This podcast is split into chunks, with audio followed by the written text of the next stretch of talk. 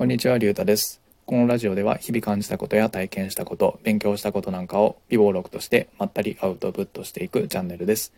今回は NFT のフリーミントって普通にやばくないというテーマで話していきたいと思います。NFT のフリーミントって普通に考えてすごいことだと思うんですよね。だってタダでゲットしたものが数時間とか1日も経たない間に数千円とかものによっては数万円の価値がついているわけですからで昨日も巻物フリーミントって忍者 DAO の企画が行われていてさっき価格を確認したら0.1イーサぐらい1イーサちょっとぐらい0.1イーサちょっとぐらいでやり取りされていてだから日本円に直すと2万円ちょっとぐらいの価値になっていて残念ながら僕はこの巻物フリーミントの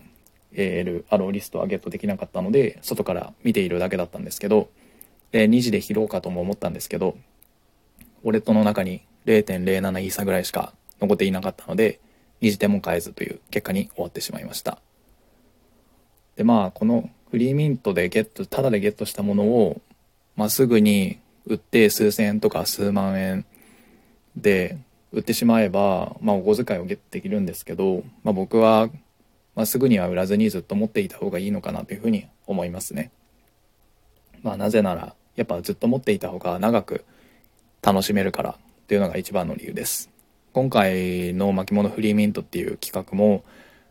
えっと、まず赤の巻物っていうのがリリースされて今後いろんな色の巻物がリリースされるみたいな感じのイベントだったというふうに思うんですけど、うん、やっぱりすぐに売らずにずっと持っていた方が、まあ、長期的に見た時にまあ面白いし、まあ、そっちの方が利益が大きいのかなというふうに思います。まあ、フリーミントが行われている理由っていうのは、まあ、日本の NFT を触っている人口を増やそうっていうのが、まあ、主な目的だと思うんですけどで今日本で NFT を触っている人が1万5,000から1万6,000人ぐらいで、まあ、その人口を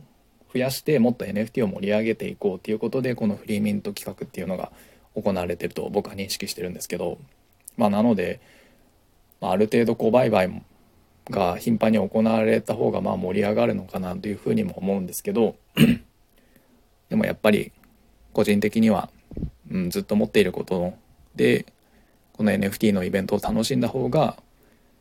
まあいいんじゃないかなというふうに思います。まあ普通に NFT のフリーミントやばいですけどね。まあただでゲットしたものが数千円とか数万円になって、本当にお小遣い程度だったらサクッと手に入るっていうのは本当に NFT のフリーミント企画ってやばいなというふうに思うんですけど、でもやっぱそこで目先の利益にとらわれずに、